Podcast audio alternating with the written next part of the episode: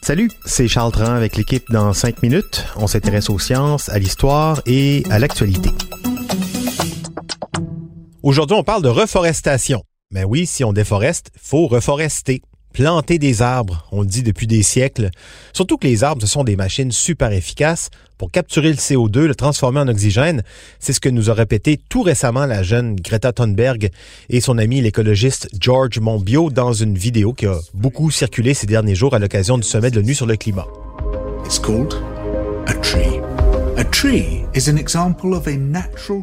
Au Canada, le message paraît sans doute moins urgent qu'ailleurs dans le monde. Aux Philippines, par contre, cet archipel asiatique, 75% des forêts ont disparu durant le 20e siècle pour l'exploitation du bois ou pour l'agriculture.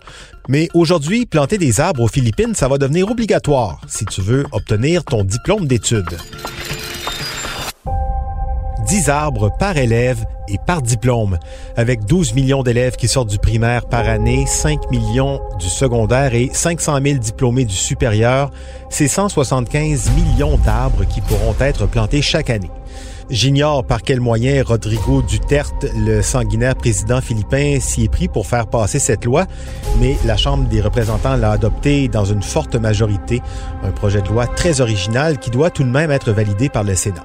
Mais on peut lui donner ça quand même, l'idée est fabuleuse. L'école s'est fait pour apprendre à raisonner, à vivre avec les autres et en harmonie avec son milieu. C'est ce que disent les sages. Planter un arbre s'inscrit donc tout à fait dans cet apprentissage. En planter 10, c'est encore mieux. Un autre vieux dicton chinois, je pense, dit que pour devenir un homme ou une femme accomplie, il faut, dans sa vie, avoir réalisé trois choses. Écrire un livre, élever un enfant et planter un arbre. En plus, c'est un service immense qui sera rendu euh, au pays par les étudiants. D'ici 2028, le gouvernement philippin espère au moins recouvrir un espace boisé de 7,1 millions d'hectares. Ça représente 20% de tout le territoire du pays.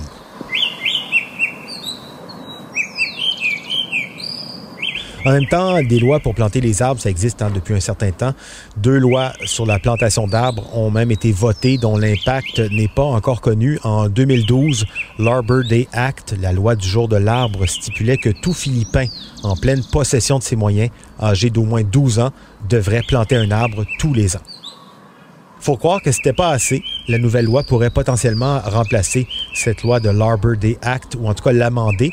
Et c'est pas pour rien qu'on fait ça. Les Philippines, c'est un archipel d'îles, 7000 îles perdues en pleine mer de Chine, donc entre Taïwan et l'Indonésie, mettons. Et le pays se trouve sur la route des typhons qui font des dégâts considérables et donc une partie du travail de déforestation, c'est vrai. Mais c'est aussi et surtout l'homme qui déforeste dans le but d'augmenter la superficie des terres agricoles.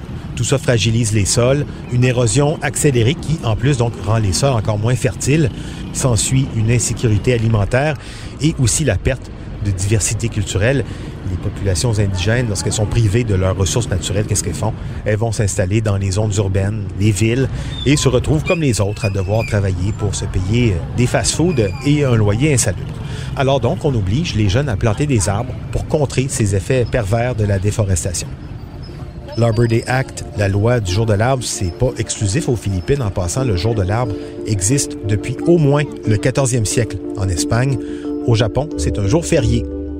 Aux États-Unis aussi, on l'a instauré il y a longtemps, en 1872, au Nebraska, le 10 mai 1872, où ce jour-là, on aurait planté un million d'arbres. Ici aussi au Canada, on célèbre les arbres, la semaine nationale de l'arbre et des forêts. On est en plein dedans. Je parie que vous ne le saviez même pas, moi non plus, je ne le savais pas. Au Québec, euh, c'est pas trop suivi, mais en Ontario et dans le reste du Canada, un peu plus, peut-être parce que cette semaine est associée à la feuille d'érable. Peut-être aussi parce qu'on n'en a pas vraiment ici des problèmes de déforestation, en tout cas pas autant qu'ailleurs.